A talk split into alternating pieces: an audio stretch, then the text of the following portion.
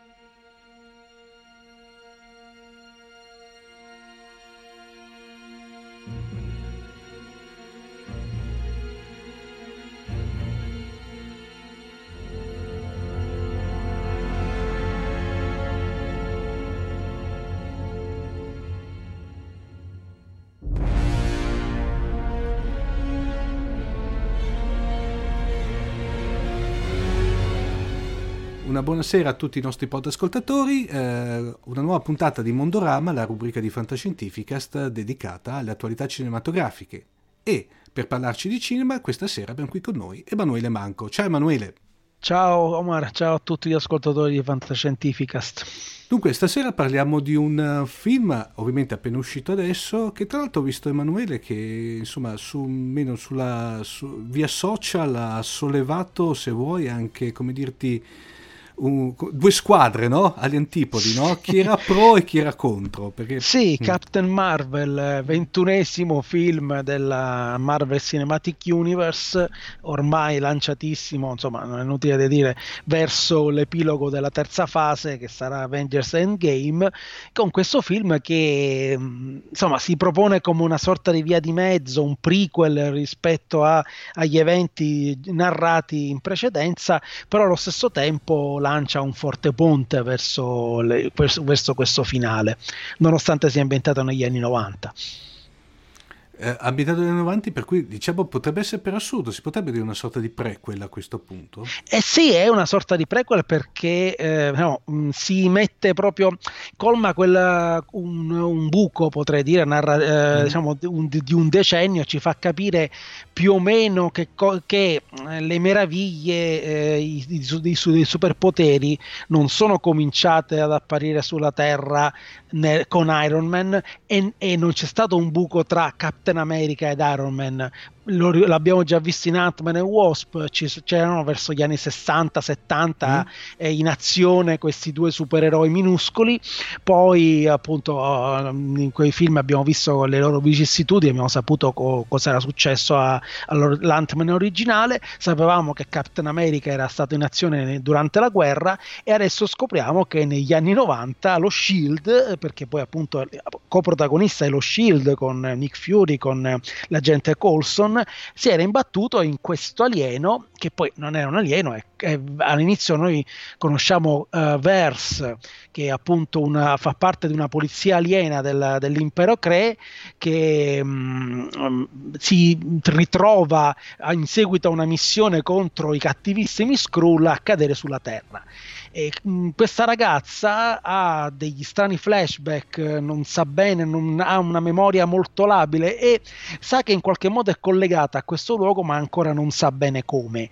E gradualmente il corso del film sarà da un lato la sua lotta contro gli Skrull eh, che poi si rivelerà non piena di, eh, non, diciamo, non scevra di sorprese, anzi decisamente piena di eventi sorprendenti, di capovolgimenti di fronte, ma soprattutto sarà anche una ricerca delle sue origini e scoprirà di essere stata sulla Terra, appunto di essere in realtà di origine terrestre e che poi mh, per vicissitudini raccontate durante il film è stata ferita, portata sul pianeta madre dei, dei, dei, dell'impero e lì eh, insomma utilizzata utilizzata perché ha un grande potere. Lei addestrata perché possiede un potere che addirittura è collegato al potere della, della gemma conosciuta dell'infinito che è conosciuta come Tesseract, gradualmente prenderà coscienza di sé e, ed emergerà in tutta la sua potenza e in tutta la sua capacità uh, di, di lotta, senza addirittura alleandosi a quelli che sono i presunti nemici,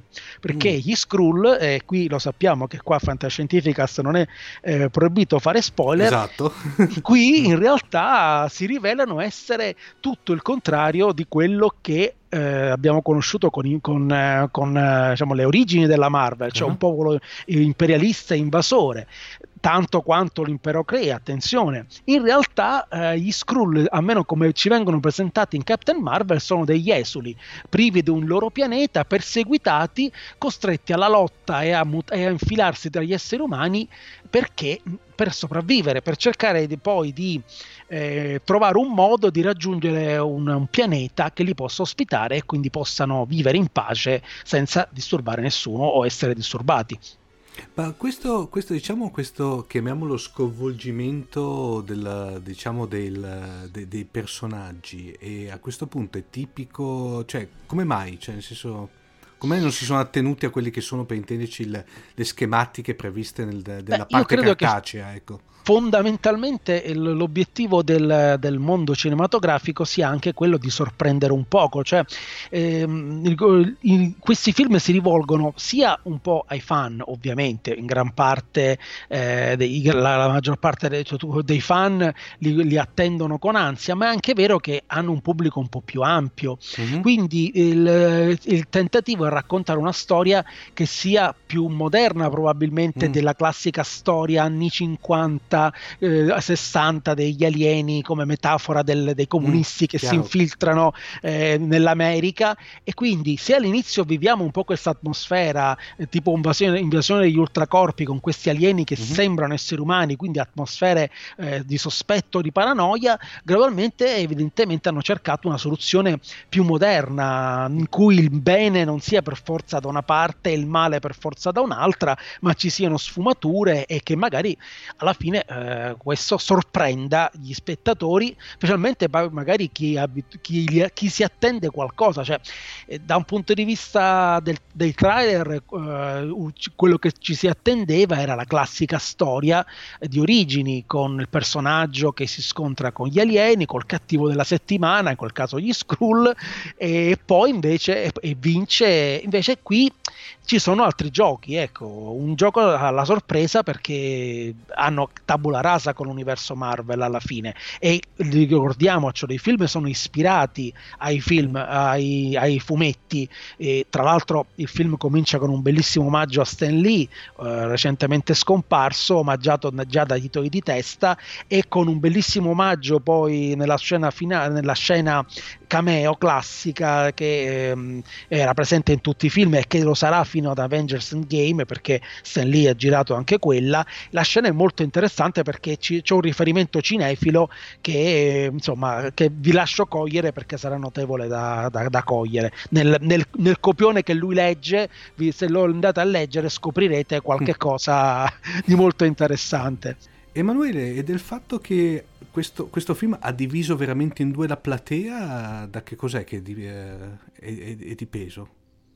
Beh, intanto, la, come dicevo prima, gli Skrull, l'idea che gli Skrull non siano malvagi, alieni, ma che abbiano una diversa missione, un, diversi obiettivi, mi ricordo sin dalla proiezione stampa ha diviso eh, anche i, quei giornalisti appassionati Marvel che si ricordano negli anni 60 mm. eh, com, come nemici dei Fantastici 4 e, e, appunto debuttano con lo scopo di invadere il nostro pianeta.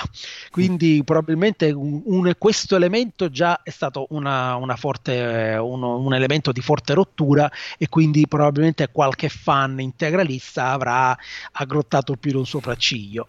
Eh, l'eroina femminile non credo perché di fronte al fatto che comunque eh, i tempi erano maturi, perché anche la Marvel avesse una eroina femminile, una donna eh, come protagonista assoluta e quindi insomma eh, siamo abituati abituati da anni, Carol Danvers è un personaggio con una storia editoriale molto lunga. Probabilmente è questo elemento che ha spiazzato il, le, il, il pubblico e quindi ha creato queste polemiche, se, voi, se, si vogliono definire tali. Insomma. Per cui diciamo, se voi po- possono essere state le classiche polemiche, permettimi il parallelo un po' come, come per Discovery di Star Trek, sostanzialmente il fatto che sostanzialmente andando un pochino fuori, oppure più che Star, eh, ricordo per i film di strategia J.J. Abrams, cioè il fatto di sì. andare fuori un attimo da, da quelli che sono i canoni di un universo consolidato e se vuoi biblico nel senso dogmatico come potrebbe essere? Assolutamente sì, mm. penso che siano stati questi eh, i principali, cioè il tradimento, mi ricordo polemiche quando il mandarino in Iron Man 3 venne ridotto una specie di, bu- di una macchietta, operetta, una macchietta, un, un millantatore, eh, oppure il Thor Ragnarok trasformato in una specie di farsa. Eh, chiaramente questi cambi di tono, queste interpretazioni che vengono effettuate nei film possono essere fonte di, eh, di disturbo, considerando, considerando, che gli Skrull sono stati protagonisti per anni di saghe eh, appunto di scontri, di invasioni, tra cui una, un crossover come Secret Invasion di qualche anno fa, e magari questo ho letto da qualche parte in rete qualche fan che diceva ma col, allora ci dimenticheremo di Secret Invasion?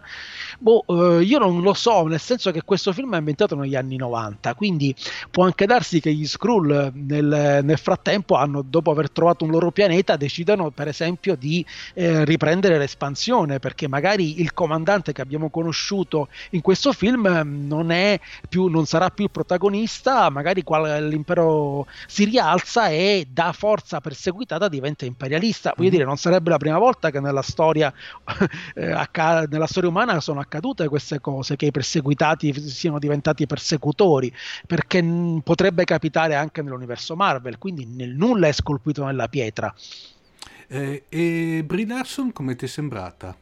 Mi è sembrata convincente nella parte, è una bella ragazza ma non è una top model, è conv- soprattutto una brava attrice, quindi ma uh, anche Ben Mendelssohn nella parte del comandante Skrull è molto convincente, convincente persino Samuel L. Jackson nonostante il, il make-up digitale che l'ha fatto ringiovanire, eh, non è una maschera e riesce a essere eh, Samuel L. Jackson che insomma è sempre quello che è, eh, eh, come dire, eh, Samuel Jackson lo conosciamo, ha le sue movenze, i suoi atteggiamenti, Nick Fury, il personaggio l'ha caratterizzato in una maniera molto precisa e questo personaggio rimane se stesso anche se eh, ha questa patina estra- che, che, probabilmente potrà, potrà, può estraniare, può dare mm. anche quella confusione il fan integralista potrebbe anche essere rimasto, come dire, ehm, scandalizzato dal ringiovanimento digitale, però l'alternativa qual era? Attori più mm. giovani? Insomma, non, no, eh. perché dopo si sarebbero lamentati del fatto che esatto. magari... Quindi qualcuno mm. sarebbe comunque lamentato, sì. ah come avete preso un giovane Fury, eh? avete mm. preso un giovane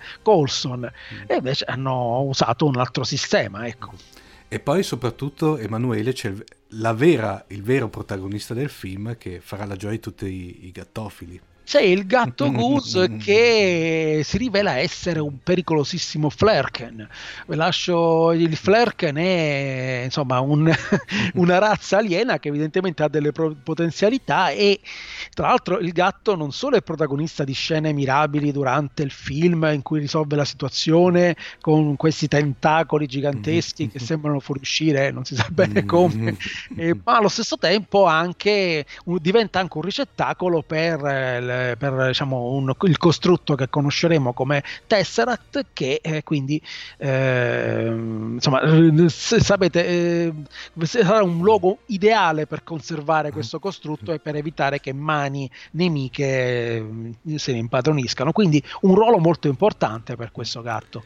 Tra l'altro ho avuto un paio, un paio, di, miei, uh, di, miei, di miei amici gattofili praticamente che dopo aver visto il film hanno subito messo le mani avanti fa da d'ora in poi guarderemo i gatti con tutt'altri occhi. eh, Emanuele, ehm, tanto sappiamo benissimo che eh, scene post credit sono interessanti o no? Sì, assolutamente sì, sono assolutamente scene importanti ai fini del collegamento con Endgame e del collegamento eh, e con addirittura in, direi quasi la genesi del Marvel Cinematic Universe. In realtà questo film è in qualche modo eh, strettamente connesso e ci fa comprendere alcune retroscena di come nasca l'iniziativa Avengers, per esempio, di come eh, Captain, Captain, Marvel arrivi sulla Terra, ti, ricordate in, in, Avengers Infinity War quando mm-hmm. il mhm. segnale di Nick Fury eh, parte, sì. ecco vedremo l'epilogo di questa, di, di questa, scena. E quindi insomma il post crediti è assolutamente da, da vedere, da non perdere, mm. come sempre, d'altra parte ormai. E secondo te faranno ancora una, diciamo, un'operazione di questo con magari altro, altri personaggi? Di, di, diciamo, beh, è, è, sbagliato dire tappa, tappa, come, tappa cronologia, nel senso giustifi- eh, come dire, eh, dare no, una... perché più giustificare direi riempire la sì, cronologia riempire, sì. del, dell'universo Marvel. Beh, eh, bisognerà vedere le, come proseguirà. Sicuramente ci sono appunto, eh, da un punto di vista di contenuti, abbiamo visto che alcuni tentativi non sono andati benissimo, per esempio la serie Agent Carter eh, in tv non è andata molto bene. Adesso bisognerebbe capire come giustificare eh, una serie supereroistica sembrerebbe di no. Eh, stesso, la stessa Captain Marvel d'altra parte agisce ma poi va via dalla Terra, quindi non rimane mm-hmm. ad agire eh, come supereroina a lungo sul nostro pianeta. Quindi in qualche modo c'è sempre da considerare che i supereroi che hanno agito tra gli anni 40 e, i, e l'esordio di Iron Man potrebbero essere, aver agito dietro le quinte e non appunto non visti dalle da, dal resto dell'umanità.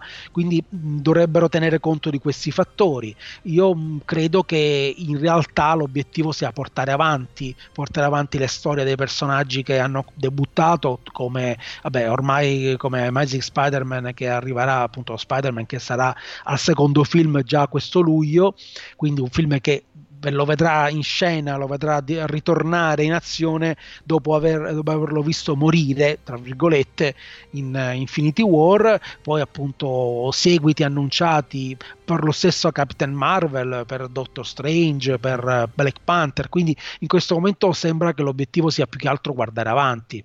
E anche se per esempio il film sulla Vedova Nera potrebbe anche essere un film flashback che racconta per esempio tutte le sue vicende da spia, chissà magari in compagnia di Occhio di Falco. Ci sono di questo tipo, più appunto verso questo film oppure verso le, le serie tv che eh, stanno per nascere su Hulu che non proprio sui film, ecco.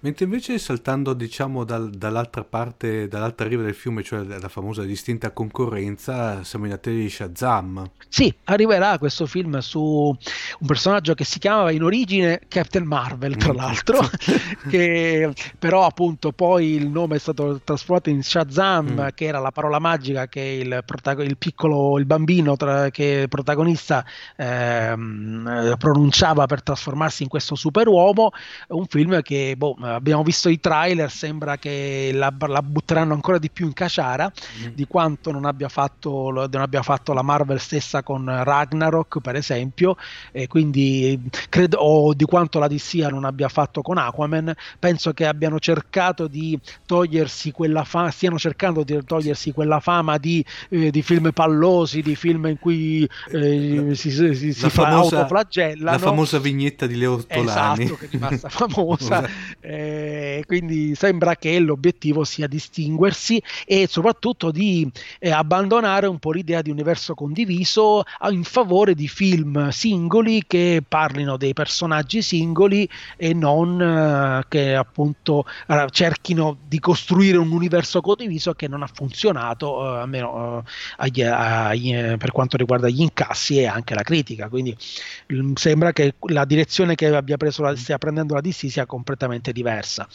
Forse un po' troppo, io ho visto i trailer, quelli che sono diciamo resi, stati resi pubblici fino adesso, io forse lo trovo un filino fin troppo sopra le righe Shazam. Eh, poi i trailer possono raccontarci mm, tutto sì. e il contrario di tutto. I mm. film, i, molte volte i trailer sembrano da raccontare il tono di un film, ma poi mh, le scene che non vediamo lo trasformano in un'altra cosa. Basta estrapolare le giuste scene e te sembra che il film sia fatto solo di battute. Se pensi ai film Marvel stessi, sì, sono pieni di battute, ma non sono solo quello. Quindi sì, fai infatti. un collage delle principali battute e sembra che il film sia, una, sia un, film, un film comico. Uh, quindi anche lì bisogna stare attenti. Vedremo probabilmente anche una mossa promozionale. Venite, si ride, eh, sì, che sì. è una cosa terribile secondo me, perché no. è un po' come quando a teatro mm. ormai sembra che, visto che il teatro è una cosa seria, mm. molto eh, appunto anche lì da, da flagellazione, eh, quando presenta uno spettacolo teatrale si ride molto, che lo scopo sembra eh, dover far ridere per forza perché eh, se no non, non, non, si incassa. Quindi magari la, Shazam ha anche i suoi momenti seri, non lo sappiamo, ecco. Invece, Emanuele, eh, invece saltando diciamo al piccolo schermo, come si diceva tanto tempo fa, no? eh, Emanuele, stai seguendo la seconda stagione di Discovery? Sì, sì, sono allineato al, agli ultimi sviluppi. Come ti, sta sembra, ehm, come ti, ti sembra?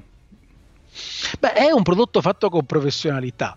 Ci sono molti fan service molto furbi, eh, molte, molte, strizzate d'occhio alle continuity precedenti, mm-hmm. al, alla, a questo tentativo di, di mostrarci com'era Star Trek eh, anni fa e come invece lo rappresentano oggi. Secondo me ci sono inter- degli spunti interessanti su come si stiano rapportando alle critiche dei fan. Infatti. Per esempio, mm, due cose che mi hanno colpito molto sin dalla prima puntata. Intanto, quando arriva il capitano Pike, eh, la prima cosa che accade è che arriva un gruppo di. di arrivano con le libelle uniformi della sì. classica sì. dorata, rossa, mm. blu.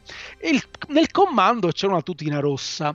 A quel punto, la, la prima rottura è che la tutina rossa non muore per me questa sembra a me questa cosa ha colpito perché secondo me è un chiaro strizza, una strizzata d'occhio ai fan attenzione mh, le cose non sono più quelle che di una volta e due il fatto che a Pike in fondo piaccia molto l'uniforme della Discovery sì. anche se poi c'è questo scherzo sul fatto che non ama molto gli ologrammi mm. eh, perché lui preferisce il bello schermo di una volta non so ci sono questi continui strizzatine d'occhio ai fan secondo, per dirgli guardate stiamo facendo un'altra cosa quindi eh, se siete scontenti di quello che facciamo perché non ci sono più le divise vecchie, perché non ci sono più i, i vecchi relay con i Wii Wii, tutte, mm, sai, le, queste cose qua, eh, fatevene una ragione perché è così, cioè Discovery è questo, dimenticatevi la vecchia Star Trek, o meglio, sì. tenetela ben in memoria perché fa parte della storia, tant'è che nell'ultima puntata che ho visto di Discovery c'è un preciso riferimento allo zoo di Talos, eh, sì. quindi all'episodio in cui Pike esordisce per poi appunto però sparire nel limbo perché tranne può essere recuperato molti episodi dopo in sedia a rotelle, mm. eh, appunto eh, cui, diciamo, da qui iniziò tutto, anche se poi quel, quel pilota eh, non diede appunto seguito in quella forma a Star Trek perché fu giudicato comunque troppo troppo, cerebrale. Si portano tutti questa vicenda, tutti i fan. Quindi eh, è, c'è comunque il, questo rimando, questo confronto diretto eh, con quello che erano altra, altra, cosa carina che hanno fatto in questa stagione è eh, far vedere che ai Klingon crescono i capelli. Perché questo? Perché eh, le polemiche sui Klingon calvi, sui Klingon troppo alieni, troppo alien direi, sì. eh, hanno creato questa situazione. Allora, vabbè, facciamogli i Klingon con i capelli ai fan, dai, eh, cerchiamo di, di, di, di, spotterli un no, poco. Sai che cosa? In effetti, eh, te adesso mi hai dato una chiave, una chiave di, eh, di lettura um, completamente diversa. A me la sensazione era sostanzialmente che, come dirti, eh, su diciamo consiglio, chiamiamo fra virgolette, del fandom, sostanzialmente avevano dato una sorta di, fra virgolette, raddrizzata eh, verso un, quello che potrebbe essere il cosiddetto canone, non so se... Eh, non so quanto sia una raddrizzata verso il canone, sia un collegamento, sia un... Cioè, secondo me il, l'obiettivo di Discovery non è eh, inserirsi per forza nel canone, nonostante tutto, sia eh, dire ok, il canone potete un attimo, con un, anche con uno sforzo di immaginazione, mm. reimmaginarlo un attimo. Questo io ho, ho questa sì, impressione, beh, soprattutto visivo, perché ma... il problema è il confronto in, con, con, quello che è il canone visivo. Sì, che poi tra l'altro Emanuele già sulla carta Enterprise, che eh, diciamo nella cronologia esatto. Star Trek era eh, diciamo da dove è nato tutto, già visivamente rispetto alla serie classica sembrava anni luce più avanti, sì. no? cioè, o scusa, anni luce secoli più avanti. No? Il eh, problema più grosso di Discovery sarà non tanto col canone visivo, ma quanto raccordarsi col canone cronologico, sì. cioè la figura di Michael Burnham è, è da inquadrare come innesto di retro continuity, una Mary Sue perché eh, una Mary Sue con, super, con, ulteriori, con ancora più superpoteri delle classiche Mary Sue. Che cos'è Michael Burnham? Visto che insomma, mm, se, se io, avessi, io ho una sorella, insomma, eh, okay. con i miei amici può capitare, di, di, con i miei amici colleghi, di dire che ho una sorella che sta a Palermo sì. per i fatti suoi. Ora ecco che Spock in 50 anni mm. in, in, in, in, una vita infinita eh, non abbia mai detto che una sorella, ovviamente questo fa capire che la sorella non c'era nel, mm. in quel canone. Mm. È inutile di stare lì a pensare che c'era ma era nascosta. No, in realtà non c'era, non era un personaggio inesistente. Quindi questa cosa la risolveranno, sarà questa la cosa che, con cui dovranno eh, venire a patti. La povera Michael morirà, per esempio, non lo so, sparirà perché come se non fosse mai stata. Ci sono tanti mh, questi incognite da questo punto di vista. Quello che trovo però veramente bello, nel senso che mi allora, tieni conto Emanuele che detto, io ero molto perplesso della, ovviamente da, da, da, da, da tracker, fra virgolette, zoccolo duro, era molto perplesso della, nella prima, chiamiamola prima stagione, in, in, questo caso secondo me è meglio parlare di archi narrativi perché l'idea sostanzialmente loro è di fare queste miniserie poi alla fine della fiera che aprono sì. e chiudono un arco, che lo trovo geniale secondo me perché... Eh, dà l'idea veramente di, di, di, sotto anche di un lavoro molto più organico di quello che potrebbe essere alla, per intenderci per andare sulla la, la, chiamiamola la serie concorrente che è V Orville di fare i, i, i, gli episodi one shot no? sì ma considera che questa cosa sì. non è nuova nel mondo di Star Trek sì, per, per sì. tutto l'arco, l'arco, narrativo dell'ultima stagione di Deep Space Nine, Nine mi viene in mente anche la, la terza di Enterprise quando avevano fatto la guerra con Nick Cindy eh. esatto quindi non c'è sempre stata c'è mm. negli ultimi tempi una verti, mm. un'orizzontalità della trama in Star Trek sin dai diciamo da, da dalle uh, produzioni un po' più recenti, mentre altre come Voyager, vabbè, Next Generation era una serie degli anni 90, sì. degli anni 80, eh, quindi insomma tut, non parliamo appunto di, dell'originale, quindi è chiaro che mm. la struttura era quella di quel linguaggio, è chiaro che si è attualizzato il linguaggio, questo linguaggio. Babylon 5 da questo punto di vista ha portato, o Battlestar Galactica, sì. queste serie hanno portato beh, ancora più spinto verso la, sì l'orizzontalità della trama. Soprattutto poi il fatto di concentrarsi in pochi episodi a stagione invece di 25 ha, mm. fatto, mo- ha fatto, sì che spariscano per esempio i fill-in, cioè quelle puntate sì. così un po' Quella... interlocutorie che potevano essere messe in qualunque momento della, della, stagione ma che non cambiavano al corso degli eventi. O le famose le, le clip, le, le, clip show, no? quelle che erano sì, che venivano fatte, ti ricordi che in ogni, sì, in ogni stagione ce n'era una dove c'era i, i brani presi dagli episodi precedenti. Sì, quelle erano classiche puntate che venivano assemblate allo scopo di mm. risolvere più o meno la settimana sì. perché magari si è in ritardo con le riprese, perché non c'era modo per, per, accorciare i tempi, allora si faceva un cappello introduttivo, un cappello finale mm. e poi in mezzo vari flashback sì. eh, per appunto mascherare questo, mm. questo, questa, diciamo, questa costruzione mm. narrativa, una cosa che c'era in ogni, in ogni non era solamente in Star Trek, eh. le no. puntate puntate, fi- queste puntate, tutte le serie di lungo respiro le hanno, le serie televisive di lunghissimo respiro le hanno avute e le hanno ancora. Eh. E ti stavo dicendo, la, la cosa bella che, che, mi, che, vedo che di Discovery sto aspettando l'episodio successivo, cioè praticamente mi ha riportato a, a, come una volta che non vedevi l'ora di vedere l'episodio successivo per vedere che cosa tiravano fuori. Sì, questa storia dei cliffhanger sicuramente mm. ti lascia sospeso, ecco. ecco.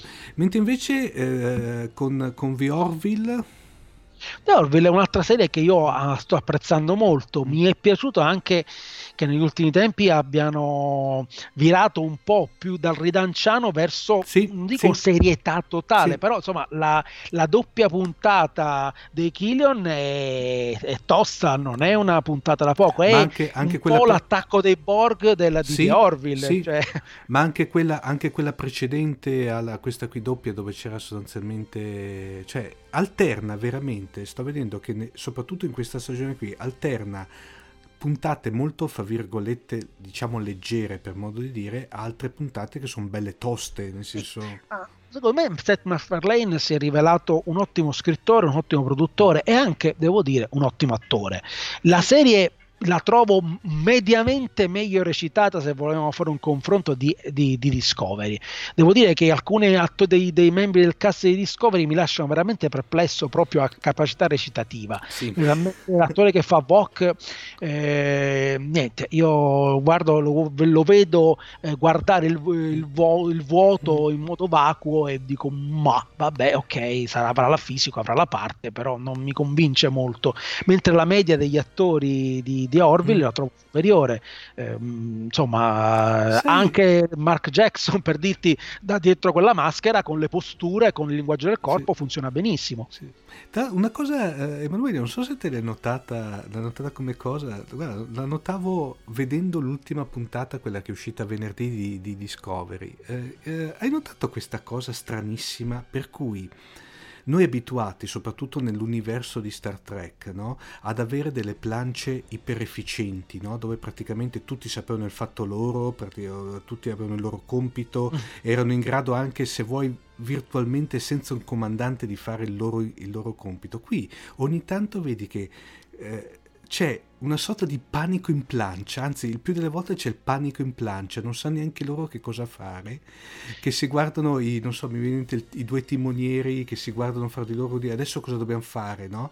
Eh, Eh, credo che sia anche una serie Mm. che viva di, cioè, che è ambientata in un periodo storico in Sì. cui eh, c'erano molte più incognite, Mm. la- una federazione più giovane, un, um, ma anche in- nella stessa Star Trek eh, classica alla fine c'erano momenti in cui insomma, i, specialmente il, il giovane Chekhov si Mm. trovava in difficoltà, Sì. per esempio, quindi non- que- queste cose accadevano. Qui sicuramente anche l'atmosfera più concitata che tende a, a rendere questo, cioè tutti gli eventi in Discovery accadono in maniera molto veloce. Sì, è molto quindi- scoppiettante, poi con questi piani rip- ripresa certe volte molto alla, con la Steadicam penso che siano Sì, vengono- camere in movimento, insomma, c'è veramente sicuramente un eh, dinamismo maggiore. Comunque, ti ho detto, anche V-Orbit comunque notevole, secondo me sta crescendo veramente bene. Ecco, Emanuele, che tu sappia, una curiosità magari se la sai, il fatto che ha lasciato, adesso non mi ricordo più la- l'attrice che ha, ha lasciato, quella che faceva l'ufficiale alla sicurezza, che eh, dopo il secondo episodio della seconda stagione ha lasciato, non si sa l'ufficialità per cui ha lasciato, lo sai di queste informazioni? No, in realtà non, eh, di verità non saprei, non, non mi Mm. sono informato in merito, ci saranno sicuramente Mm. informazioni in rete, no- non mi sono andato a documentare. Eh, non, eh, diciamo che hanno sostituito con un'attrice, tra l'altro un membro della sua stessa razza, quindi Mm. hanno il- non so se perché questa attrice debba fare un film, non, eh, Mhm. non saprei. No, comunque eh, diciamo che il cambio sostanzialmente è stato abbastanza indolore per intenderci, nel senso che non è che... Ecco, quello, quello che vedo che comunque anche te, cioè non so se l'hai notato anche te, il fatto poi che bene o male di The Orville, nonostante siamo lì come episodi, nel senso come stagioni e quantitativo di episodi siamo lì, bene o male riesce a riconoscere i vari membri della, della, della plancia, diciamo il cast principale. In effetti in Discovery, tranne Burman, eh, il, il Kelpiano per intenderci, Mm. Pike e eh, se vuoi il, il ti- eh, Vok, no? oppure il Tyler, Tyler barra Vok, il resto sono, fra virgolette, abbastanza anonimi. Sulla senso- plancia sì, poi c'è la, la giovane scienziata, il cui Sì. nome in questo momento mi sfugge eh, perché la mia eh, memoria è labilissima, Trevi. però Esatto, c'è il, il navigatore, eh, l'ufficiale scientifico che hanno un approfondimento. Due, attenzione perché la cyborg sulla plancia secondo quella... me nasconde qualcosa. Esatto, quella lì, eh, Quindi... eh, guarda, eh, non so se hai not- eh, sai ultimamente che abbiamo accolto nella nostra famiglia fantascientificast dei ragazzi che fanno uno show di approfondimento proprio su, su Discovery e in effetti lì le, le teorie su, questa, su quella mezza cyborg che non, diciamo che poi è stata una razza completamente nuova per l'universo di Star Trek stanno facendo que, un po' di speculazioni e sembrerebbe che o eh, anche tra l'altro anche la produzione dà l'idea che su, quella, su quel personaggio ci sia un qualche cosa sotto. Quindi vedremo. Ecco. staremo a vedere. Benissimo. Emanuele come al solito ti ringrazio. Adesso il prossimo appuntamento che abbiamo qual è che è?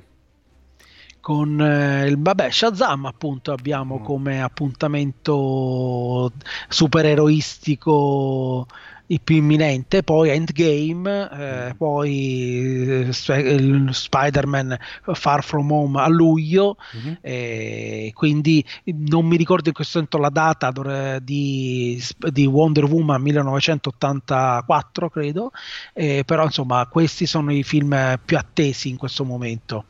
Benissimo.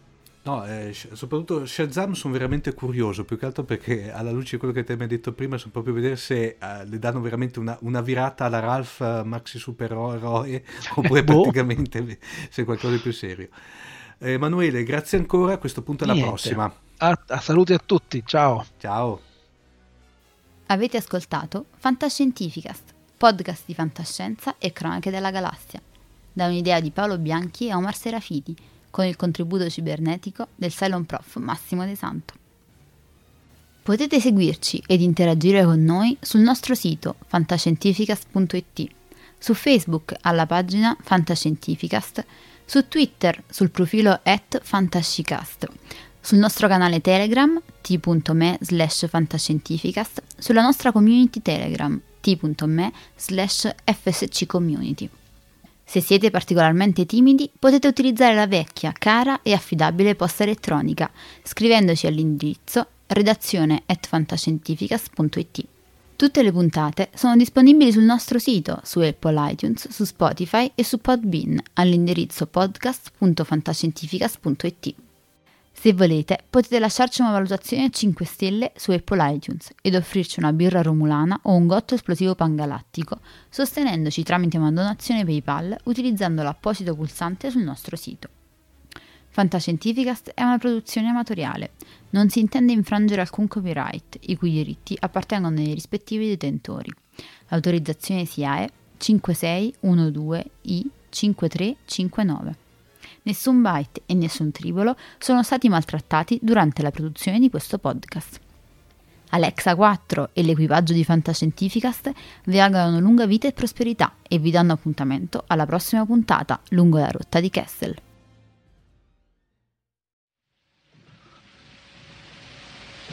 Io ne ho viste cose che voi umani non potreste immaginarvi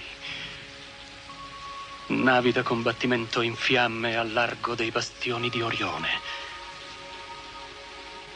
E ho visto i raggi B balenare nel buio vicino alle porte di Tannhäuser. E tutti quei momenti andranno perduti nel tempo come lacrime nella pioggia. È tempo di morire.